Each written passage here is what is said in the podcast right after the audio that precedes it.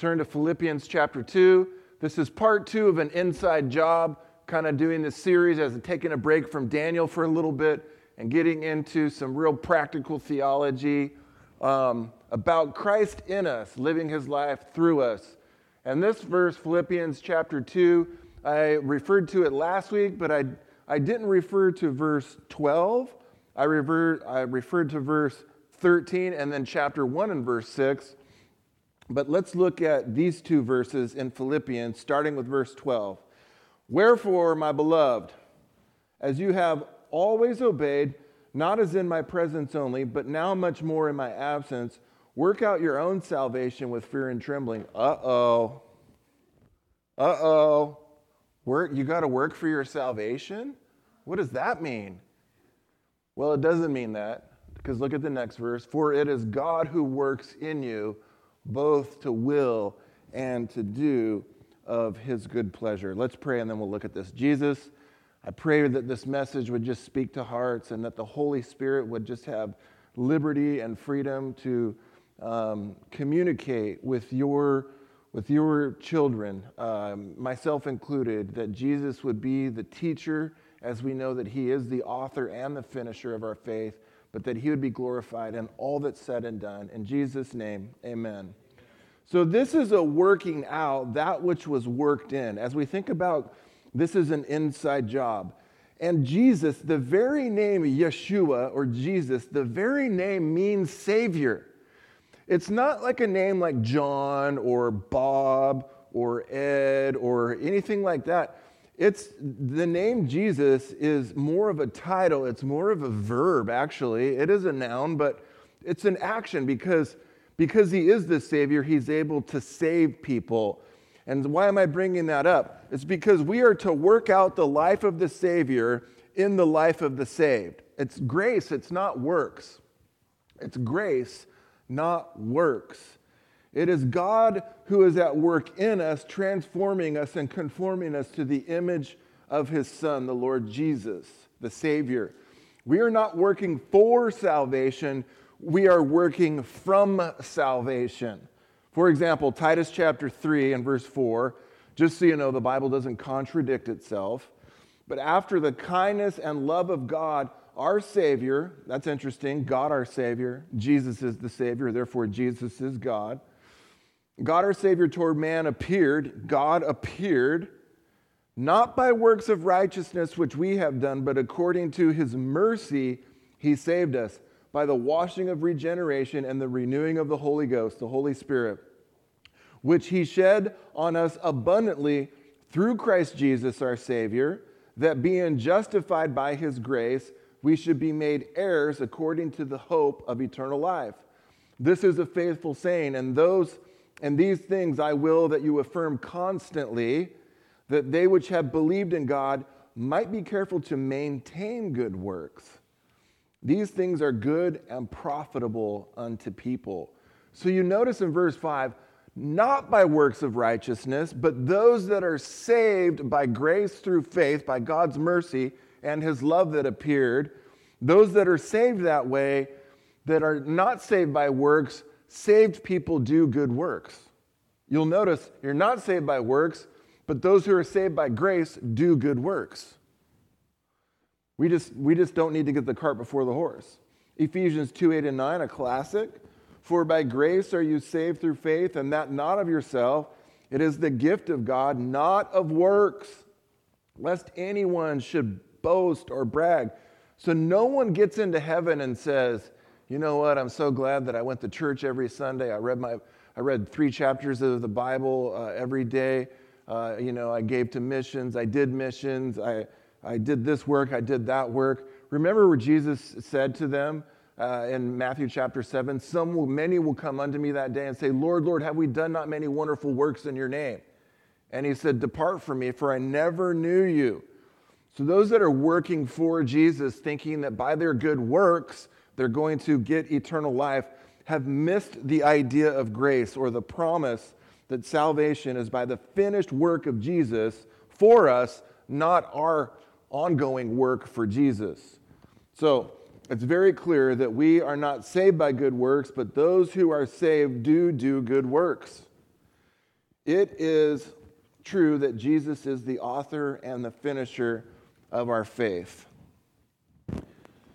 His authentic authorship is written in the hearts of everyone here who has Jesus living on the inside of them.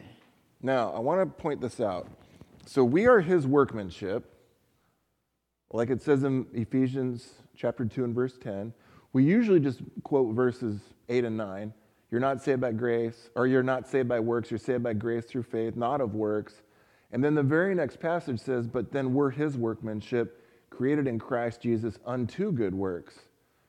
But I wanted to point this out because this word workmanship is very, it's very interesting. Now, we are his workmanship created in Christ Jesus. Do you guys like poems? Do you guys like poems? I wrote a little poem. It goes like this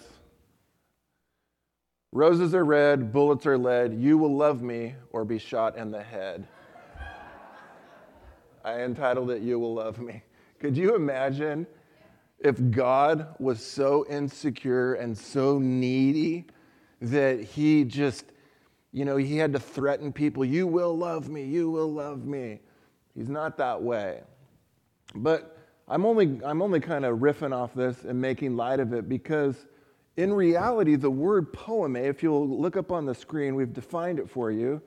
This is how you pronounce it in the Greek. The word workmanship, we are his workmanship created in Christ, which means we are his poem.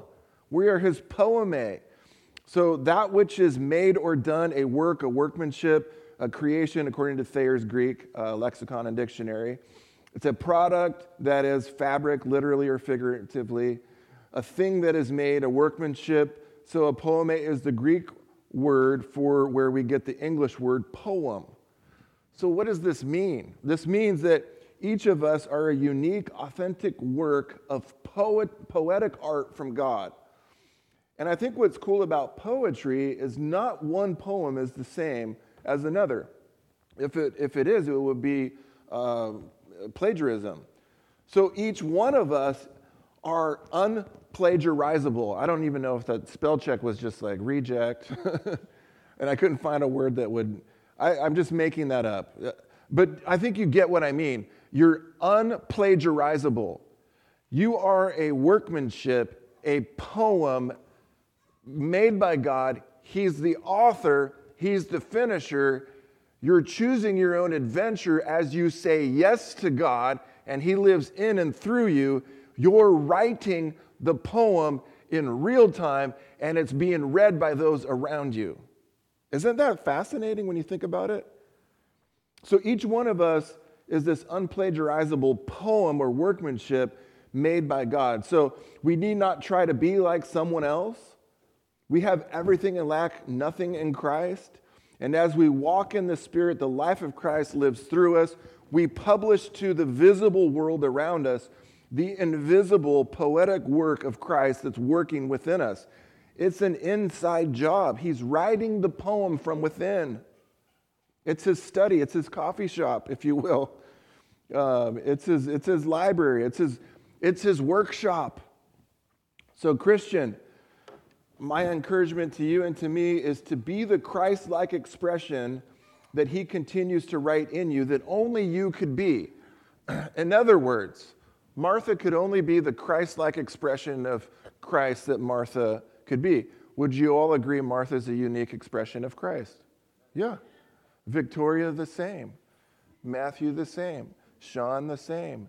Uh, Brian, the same. Christy, this, everyone in this room. You, you could only be the authentic expression or the poem of Christ. Now, we might start off with the same line roses are red, violets are blue, but there's so many roses and red poems, right? The truth is is you are an authentic masterpiece, a workmanship of God. And he loves to write this story. He loves to be the author and the finisher. But it's like you're co-authoring with God because you choose with your agency to say yes to Jesus or to say no to Jesus. So, this work that God is doing in us and through us is an inside job. It's an inside job. We live an abiding life, not a striving life. We live an abiding life, not a striving life. So, this inside job is the gracious outflowing of the gentle internal work of Jesus inside of us. So, as we abide in Him and He abides in us, we draw from His victorious, abundant life. And the result is the fruit of His Spirit free flowing in and through us by our mere connection to Jesus. In other words, I say this all the time uh, our activity stems from our identity. Because we're plugged into Jesus, as say we're going to look at him in a minute here, as a, as a vine is in a branch, as we're plugged in, we draw from him the life source that we need to live out our life. So when Jesus uses parables, however, he does so to use an earthly example of a heavenly reality. Now, though we may see what he's talking about in nature, the reality is that the unseen truth that Jesus is trying to reveal to us is more real than that which is seen. So we might even say uh, it is more on the quantum level, but it's, it's real even though we don't see it, and it's more real. What do I mean by that? Go to the, go to the next slide. You know, Jesus, he uses agriculture a lot as examples because people could identify with that. Abide in me and I in you. Abide in me and I in you. And he uses the, the object here in John 15, the object lesson of a vine and a branch. Abide in me and I in you. As the branch cannot bear fruit of itself, independent living you could get a lot of stuff done living independent from Christ, and you might say, walking after the flesh, um, uh, walking after your old nature, who you used to be before you received Jesus in your heart. And you, you maybe got a lot of results done. You could get a lot accomplished. Um, but it really it bears no fruit. It might even bear or produce artificial fruit. It might look like fruit, but it, it might be plastic. But it's not the fruit uh, that God has for us and desires for us, which would be His love, His joy, His peace, His gentleness, His goodness, His meekness, this faith, this temperance, this self control, all that's found in the person and the work of the Lord Jesus Christ. But He asks this question Abide in me and I in you, as the branch cannot uh, bear fruit of itself unless it remains in the vine, so neither can you unless you abide in me. Remember, he said, I am the true vine. I am the vine, you are the branches. He who abides in me, and I in him, the same brings forth much fruit. For without me, you can do nothing. But we do a lot of things without Christ. But I think what he's talking about are the things that are eternal, the things that matter, the things that are the, the gold, the silver, the precious stones, not the wood, hay, and stubble that we we were very good at accomplishing apart from Christ, that independent living. This is dependent living. This is the way Jesus lived his life. Totally dependent on the Father. Remember, Jesus deferred. He said, The works that you see me doing, it's not I, but the Father in me. The words that I say, it's not me, but the Father in me. He always deferred to this dependent, unified, synced up life with Him and the Father and the Spirit he said, I don't, I don't act of my own will, I don't live independently. He lived totally dependent on the life flow of the Father through the Son. And he demonstrated that to us. Um, on that's, that's basically how we're to live as well. So, just as we cannot see the life, the sap, the energy, and the organic flow from the branch to the vine because it's an inside job, so it is with us as Christians. Lest we get all wrapped up in agriculture, grapes and vines and wine and uh, weather patterns and geosoil samples and pruning and seasonal harvest and all that kind of stuff. Let's look at the context of what Jesus is saying before and after this parable. Because if we jump right to John 15 and we get into the agriculture and we get into you know, the, the vineyard and stuff like that, and much could be said about this example. Um, you know, you've heard sermons about this and series about this, and Preachers have camped out on this for weeks and weeks and weeks, and you've heard multiple sermons. But let's kind of put it in context because starting in John 13, Jesus is going to wash the feet of the disciples and he's, he's making his ascent to Jerusalem where he knows he's going to be crucified, buried, and rise again from the dead. And in John chapter 13, where he washes the disciples' feet and he's meeting with them and he's downloading to them valuable last words before he is crucified, he says this Truly, truly, I say unto you, he who receives whomever I send receives me, and he who receives me receives him who sent me. So you see this connection here about the inner workings of what Jesus is talking about. So here we see that this life is a receiving life, not an achieving life. And also, receiving Jesus is synonymous with receiving God. And those who have received Jesus as Christians, if Christians are received, it's the same as receiving Jesus. So it's a beautiful illustration about this inside work of God. But moving to a real capstone, important, paramount point of this message where Jesus is washing the disciples' feet. Oh, did you see that the Super Bowl commercial about washing feet? I thought that was pretty good.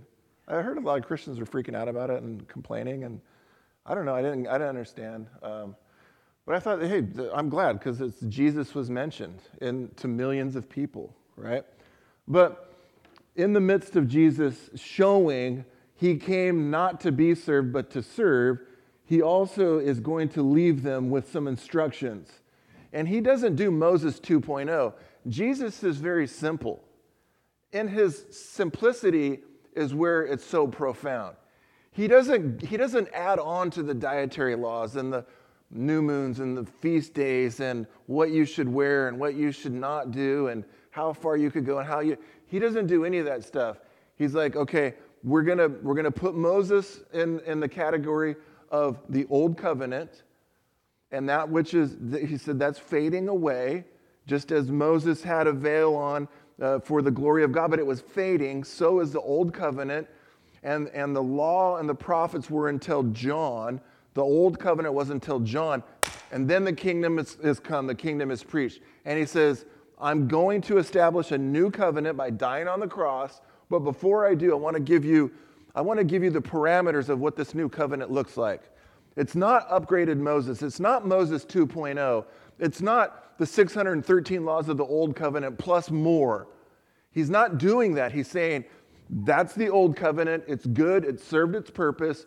It could show you your sin and imperfection, but it won't lift one finger to remove it. It could reveal it, but it can't remove it.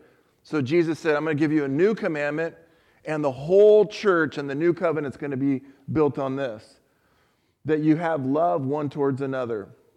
Why? Because love is the fulfilling of the law. If I loved you, I'm not going to steal from you. If I loved you, I'm not going to cheat on you. I'm not going to lie to you. I'm not going to covet your stuff. If I loved God, I'm not going to use his name in vain or, or build an idol and have other gods before him. And so, love is the fulfilling of all of it. It is the greatest. There's faith, hope, and love, and the greatest of these is love. And if you don't have love, if you do missions, if you go to church, if you do this, if you do that, he says you're just it's it's vanity. It's like it's like uh, uh, cymbals and and clanging cymbals and uh, it just it's noise and clatter. If you don't do this whole thing in love, so Jesus says here's here's the height of the the commandments. Here's the mountaintop the zenith, the apex of it all. As I have loved you, that you should love one another. By this shall all know that you are my disciples if you have love one toward an- another. But this isn't just phileo love, and this isn't just eros love, this is agape love.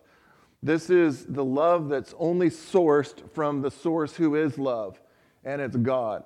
And Jesus says, As I have loved you, and this is right after, right on the heels of him washing feet. Um, he's demonstrating, he's demonstrating what love looks like and who love is like. It's self-sacrificial. It's it's others-oriented. Um, it's unconditional, and that's why that commercial was kind of interesting because it doesn't matter who you are. With Jesus, he'll wash a prostitute's feet.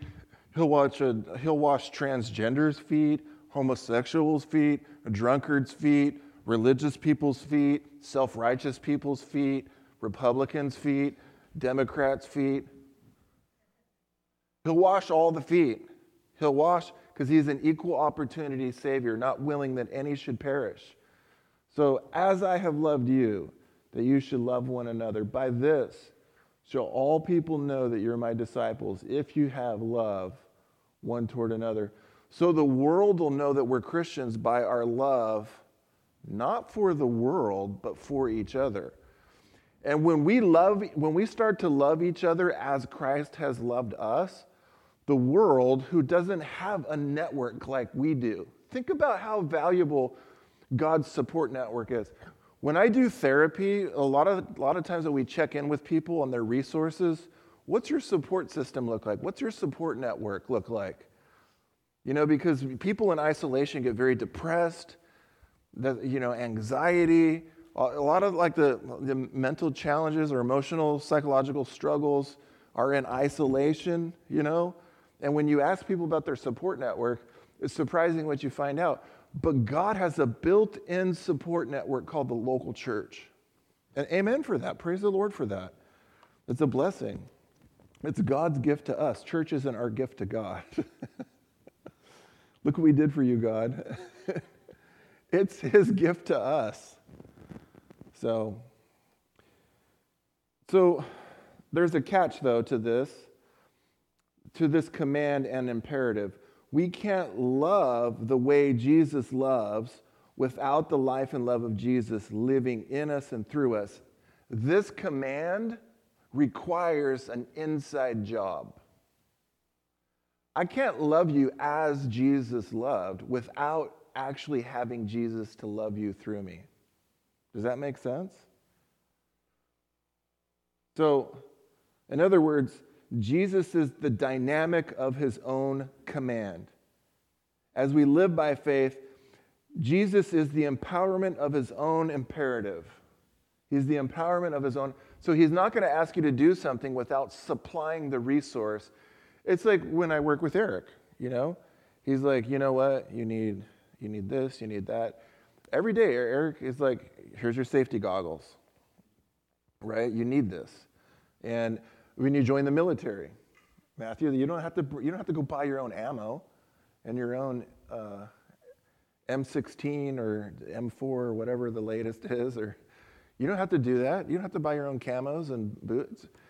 So when so Jesus, when he says, I want you to love as I have loved, he's not saying go out to the love factory and you know max out your credit card and see how much love you could get at the love store because God deposited his life and love in you so that he could love others through you.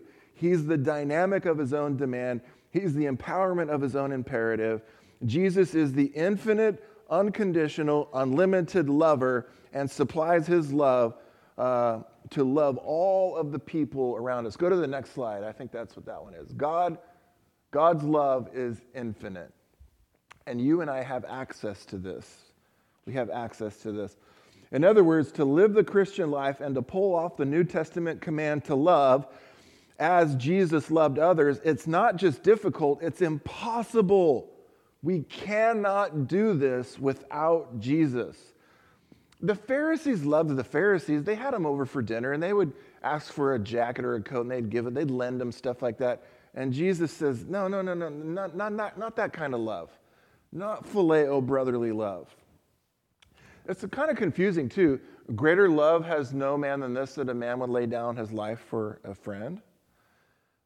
But you, you know what Jesus does? That's the greatest we could do as people, and that's rare, and that's hardly ever, maybe in some sort of military situation, or you know, you're pushing someone out of the way from an oncoming bus, or you take a bullet, or that's that's heroic and rare. But Jesus said that's the greatest we could do as people. Jesus laid down his life for enemies. That's upgraded love. That style of love, that kind, that source of love is not in me. It's not in you either. It's not. We might do certain acts of heroic love naturally, um, but supernaturally, we're going to need a source that's other than ourselves. So God deposited his life, and God is love, and he deposited his life and love in you so he could do this amazing love through us. Now, let's kind of continue with this idea of where he deposited his life and love in, in putting this vine context in context. John chapter 14.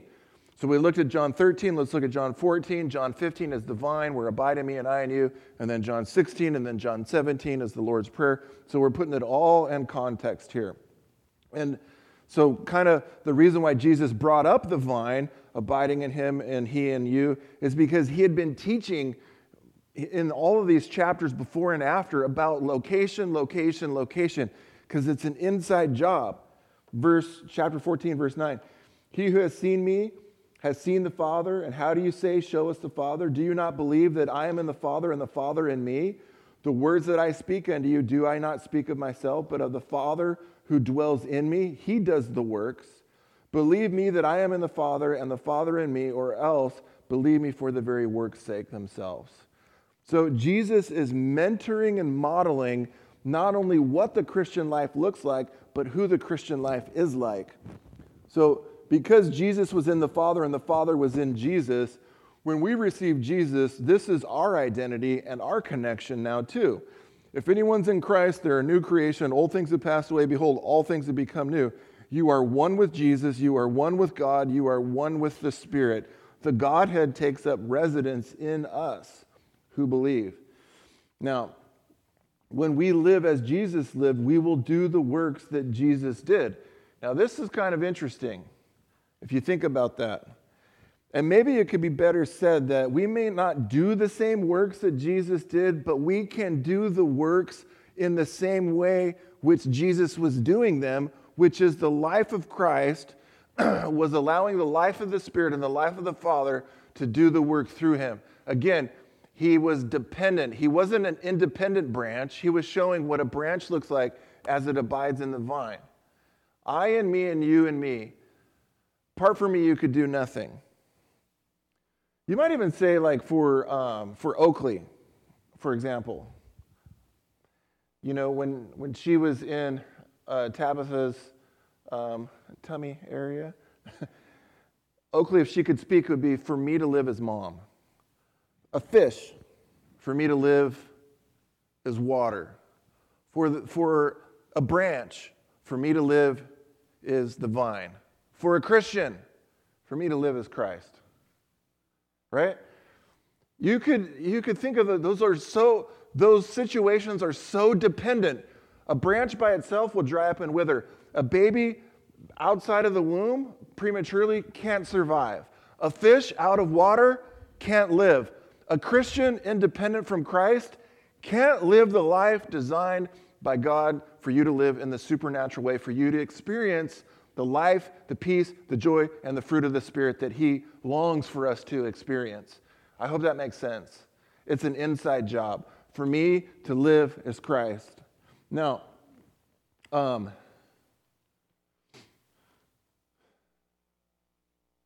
So, this inside job is a dependent life, not an independent life, as I was saying. And I'll refer back to one of my favorite passages on this is Galatians 2:20. Not I, but Christ.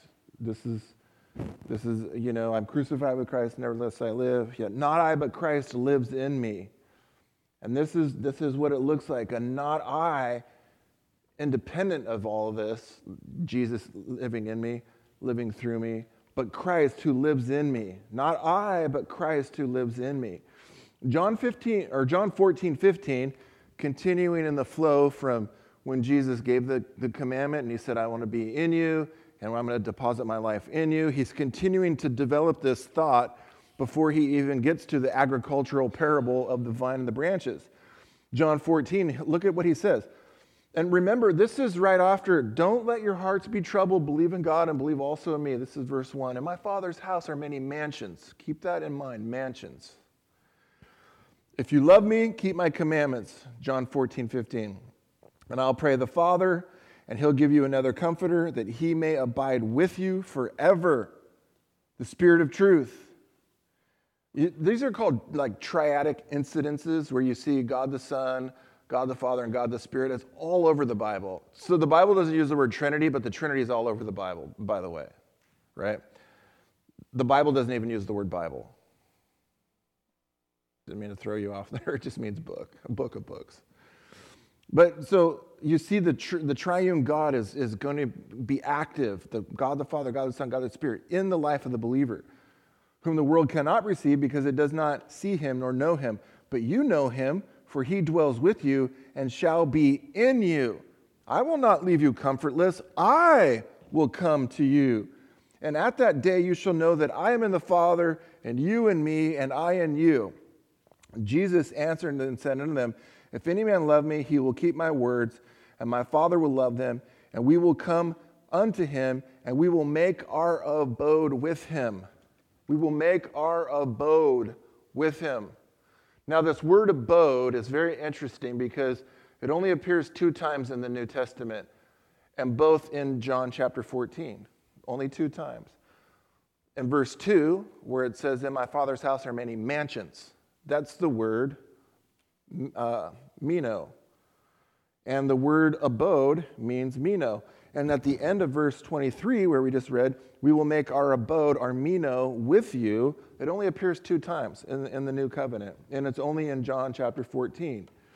And here's what the definition means it means a stay in any place, an abode, a dwelling, a staying, that is a residence, a staying, an abiding, a dwelling, an abode, to make one's abode, metaphorically, of God, the Holy Spirit, indwelling believers. So God says, I want to make our God the Father, God the Son, God the Holy abode, home, dwelling in you. You and me, I and you. God is the, the, it's not the place of heaven that matters, it's the person of heaven. He is the dwelling, and He wants to dwell in you. Quantum entanglement, by the way. Now, God the Father, God the Son, and God the Holy Spirit are the we that makes the abode and the home in us. So, in other words, this is not a meology. This is the theology of a weology. It's us, God in us, and us in God. This is the us in God and the Godhead in us thing that Jesus has been uh, trying to uh, elaborate on. John 16 and verse 7 he says this, But I tell you the truth, it is expedient or necessary for you that I go away. For if I do not go away, the Comforter, who's the Holy Spirit, will not come to you, but if I depart, I will send him to you. And basically, what this is, this is the expansion program of the invisible kingdom of God on earth since Jesus ascended. You know when Jesus said, Hey, greater works that you're going to do? I think what he's really illustrating is not like, you're going to walk on more water. You're going to make more wine. You're going to heal more uh, blind people and stuff. I think what he's saying is when Jesus, when God prepared for himself a body, and then he, he inserted himself into the human race as the last Adam, when Jesus was in Bethel, he was only there. When he was in Bethlehem, he was only there. When he was in Jerusalem, he was only there. When he, and, and I know that he, God, you know, he said, go home, your son is healed. He could, he could do that because he was God in the flesh. But when he took on a body, he took on locality. And I think what he's saying is when he deposits his life in and through believers, think about the spread that the gospel has had and the kingdom that's invisible and the king who lives in us. This expansion program since uh, Pentecost, really, and, and you will be my witnesses after the Holy Spirit has come upon you. You should be my witnesses in uh, Jerusalem, Judea, Samaria, and the uttermost parts of the world. And this expansion program comes from God living his life in us, living his life through us. So, as you go into all the world and preach the gospel, as you live your life and Christ lives in you and you allow him to live through you, we're permeating, it's, it's light and darkness. We are permeating the dark world by the light of Jesus who is in us. We just got to let him out. So, we who are one in Christ are the answered prayers of Jesus. Now, I know we often think, Our Father, which art in heaven, hallowed be thy name. Thy kingdom come, thy will be done. I know we think that's the Lord's Prayer, and you could call it that if you want, but when Jesus actually prays, it's often referred to as the, the high priestly prayer of the Lord Jesus. You'll find this in John 17, and this is right before he's getting ready to be uh, crucified. And he says this in this prayer in John 17, 11. And now I am in the world no longer, but these are in the world. And I am come to you, Holy Father, keep them in your name, those whom you've given me, so that they may be one as we are one. That they may be one as we are one. Now, hang on. Look at how this prayer continues on this idea of being united with the Father as Jesus was united with the Father and the Spirit being one, compatible. And remember, Jesus, all the stuff that he did as far as his good works and his ministry and his ministering to people, it was because he was so well related to the Father, his identity was secure, so his activity could be just for others. He's not, he's not trying to get anything, he has everything and he wants to give. And he's modeling what ministry looks like if we know that we're okay with the Father. And this, this prayer of Jesus becomes a reality. And it's my thought that Jesus gets his prayers answered. So if he's praying for oneness, the only obstacle was sin. And he dealt with sin just a couple chapters later. In fact, in John 19, verse 30, it is finished, Jesus said on the cross. So before he gets there, he prays this prayer. Look at the next slide in John 17, verse 20. I do not pray for these alone, but for those also who shall believe on me through their word. So he's not only praying for the disciples that they would love one another as he's loved and that they would, they would demonstrate that love to each other and that the world would see, oh, these guys are Christians because look at how they love each other. And then he, you know, he says um, that the Father would come in and would make our abode with you, and God wants to set up his shop and he wants to make his home in you and start writing that poem and start doing uh, his, his, poetic work in and through you. And then, um, then he uses agriculture in John 15. Abide in me and I as you, as a branch cannot uh, uh, bear fruit and except it abide in me. And then John 16, hey, I'm not going to leave you comfortless. Uh, we're going to come unto you. We're going to make our residence in you. There's an obstacle, though, it's sin, but Jesus knows he's going to deal with that. And then he also says this not only for you guys, but for other people that aren't yet believers, for them too. So Jesus is praying for the unbelievers that they all may be one, as you, Father, are in me and I in you, that they also may be one in us. It's the weology, it's the us. It's not the meology, it's, all, it's not all about me. So that the world may believe that you have sent me. And that I have given them the glory which you have given me, that they may be one, even as we are one.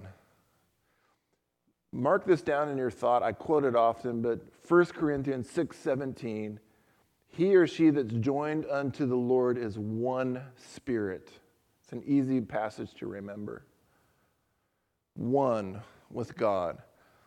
And I have given them the glory which you have given me that they may be one even as we are one, I and them and you and me, that they may be perfect in one, and that the world may know that you have sent me and have loved them as you have loved me. Loved them, us, as God has loved the Son? Think about that. He lo- does, does the Father love you as much as he loved Jesus? According to the Bible, he does. This is my beloved Son in whom I'm well pleased. That could be said of you. You just need to believe it. So, we are the epistles and the poems and the love letters, so to speak, of God, written so that others may see and believe in the Jesus that we have. As we love one another as Christ loved us, others will know that we are disciples of Christ by our love one towards another. This is magnetic love, it's a gravitational pull, as the sun is to our solar system. We are designed by the designer to experience and express the love of God. So it's our design. So I want to close with this. We have the infinite power of the Son of God in us. wanting to, with his infinite power, express that through us. How do you experience this? Get saved, receive Jesus. Lord, come into my life, fill my heart. Boom. Give me the free gift of eternal life. Name written. After that, life has just begun. Eternal life has just begun. And now he wants us to grow in the grace and knowledge of Jesus, to learn you've experienced him in salvation, now express him uh, in the daily life. And we have this in infinite power source. We have a star breathing God who lives in us. Consider for a moment the access we have to this infinite, divine, limitless source of power and life and love. We have a power inside of us that spoke the worlds and stars into existence. Now, I'm reading that. That was not for dramatic effect. I'm reading that we have the infinite power. The song that you sang, the second song that was sang today, God beyond the galaxies, right? That beyond the galaxy God lives in us. And I like this phrase. If you if you have a small God, you've got big problems. If you have a big God, you have small problems. We have a big God. We have a God beyond the galaxies. We have a star breathing God. And I want to illustrate that by just kind of taking you on a little journey a little bit. Here's our sun. There's Earth, you could barely see it. And there's the diameters and stuff like that in kilometers, and I don't know what the other measurement is, maybe miles. It's Jupiter, Saturn, Uranus. No, not, not yours, yours. Neptune. But there's our sun, right? Now, the sun is 93 million miles away. It takes like, what, seven, eight minutes traveling at the speed of light to hit Earth. But you could fit one million Earths inside our sun. That's huge. This stuff, this stuff blows my mind. God beyond the galaxies. This, this stuff really, star breathing God lives in you. This sun, right? I forget how hot it burns and all the, you know, the specks of the sun. It just, it, it, it be who he be. He does what he does. He just does it, right? Good job, son. Good job. But God said, let there be light, and there was. That, God said that. He said that. Let there be light. He said that. That's power. He said that. Go to the next slide. There's earth and scale compared to the sun. We're just a blip. But the earth seems pretty big when you're, you know, even if you're flying in an airplane, you're like, dang, this is huge, right? The earth seems giant. Well, look at how big the sun is. I mean, you could fit a million earths inside the sun. Go to the next slide. I want to show you something about the sun. As big as our sun is, there's things much bigger than our sun. Now, this is to scale. Our sun is, you can't really see it because it's getting flooded out with the lights, but our sun is the one that you could barely see in the very tail end of that. And as these suns, uh, Betelgeuse or Betelgeuse is one of them, and Arcturus is one of them, and there's a lot of fancy names for these big suns, but I want to show you something that kind of just recently blew me away. Go to the next one. Okay, there's our sun. There's Arcturus. It's, it's way bigger than our sun, right? That one that's. Did you, did you notice the bottom? It's U Y Scooty. Scooty me, I'm, I'm just a little sun. this star is a veritable hypergiant. And even with uh, the James Webb telescope, they're able to kind of find out more information about the stars that are out there in the galaxy, Milky Way. And incidentally, there's trillions and trillions and trillions of stars. When they say buy a sun for your loved one on Valentine's Day, you could buy with 8 billion people, each person could have 3 trillion stars to themselves. It's such a like a moneymaker business because you're not going to exhaust the stars. And who would know anyways if you got a repeat? But I would want, babe, you deserve you, UY Scuti. Okay, go to the next slide. I want you to see this. Remember the earth is compared to the sun? Look at the sun compared to Scuti. Holy cow. What? Now go to the next slide. Oh, you could hardly see it. Um, but the biggest star in the universe, this that I copied and pasted this from like NASA or something. The biggest star in the universe that we know of, UY Scuti, is a, is a variable hypergiant with the radius 1700 times larger than the radius of the sun. But this is the part that I want you to see. To put that in perspective, the volume of UY Scuti is almost 5 billion suns could fit inside the sphere of this sun. 1 million Earths could fit in our sun, but 5 billion suns could fit into this star. And God just said, Let there be light. What I'm trying to say, greater is He that's in you than He that's in the world as small and insignificant as we would feel on earth as compared to sun, and our sun, our sun is like, oh, to Scuti.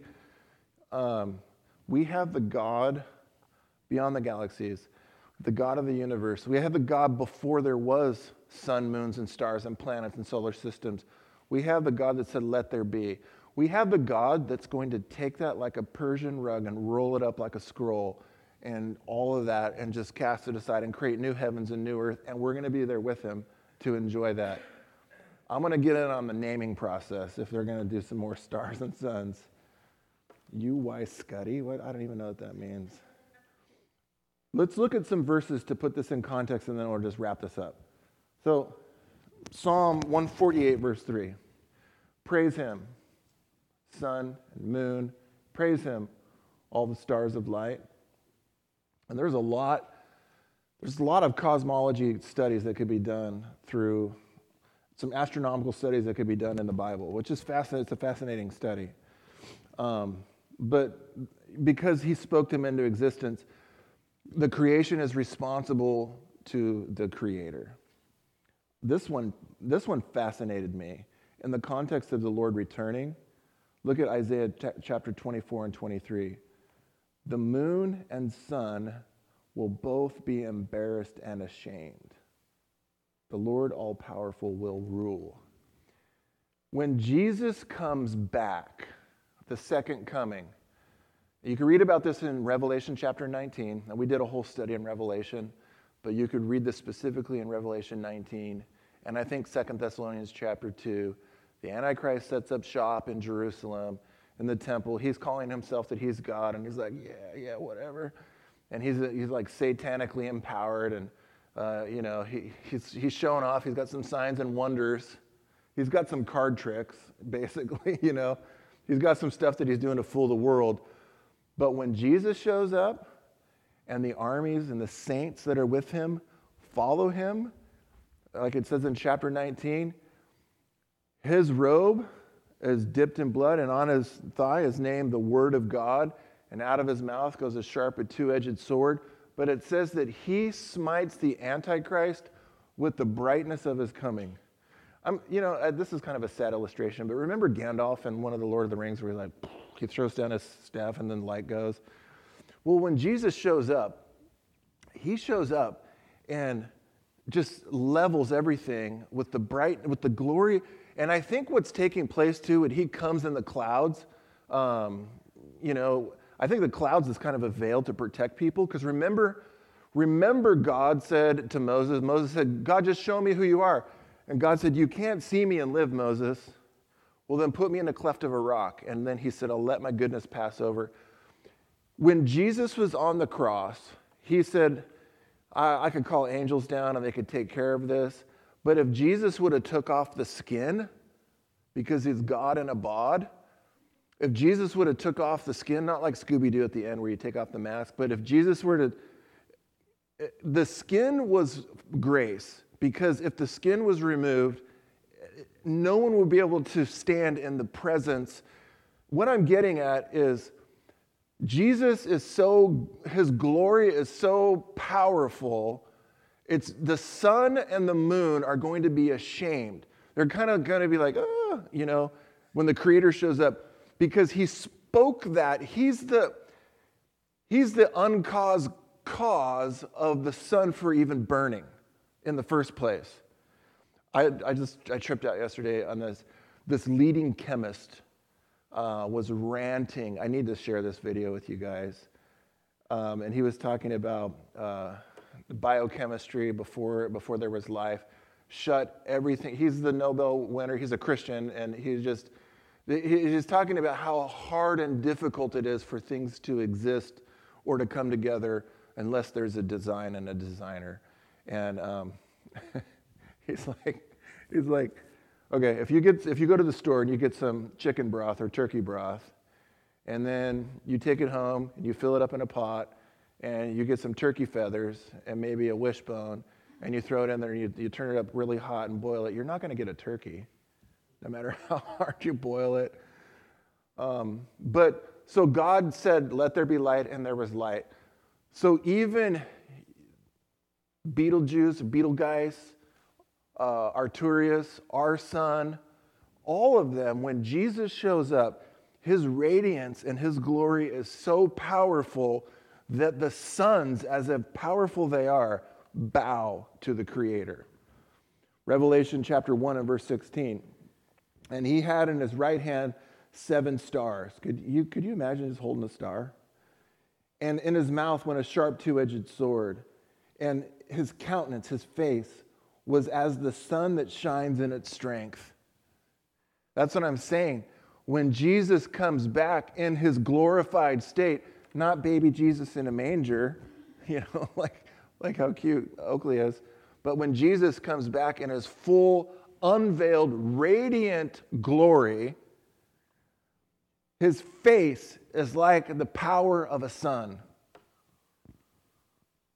And they, they say like it's nuclear fusion that takes place, that's just exploding and exploding. And it just keeps doing that and, and keeps doing that and doing that. And if we didn't have, our little sun is right here, but the sun, rays are going off in 360 degrees. We catch one little ray. It takes eight minutes for it to get here. It's traveling at 186,000 miles per second. And, if I, and then we, we get there and we're like, oh, thank you for that little ray. We don't really say that. We usually complain. It's too hot. It's too cold. But all I'm trying, I'm not trying to make anyone feel bad about complaining about the weather.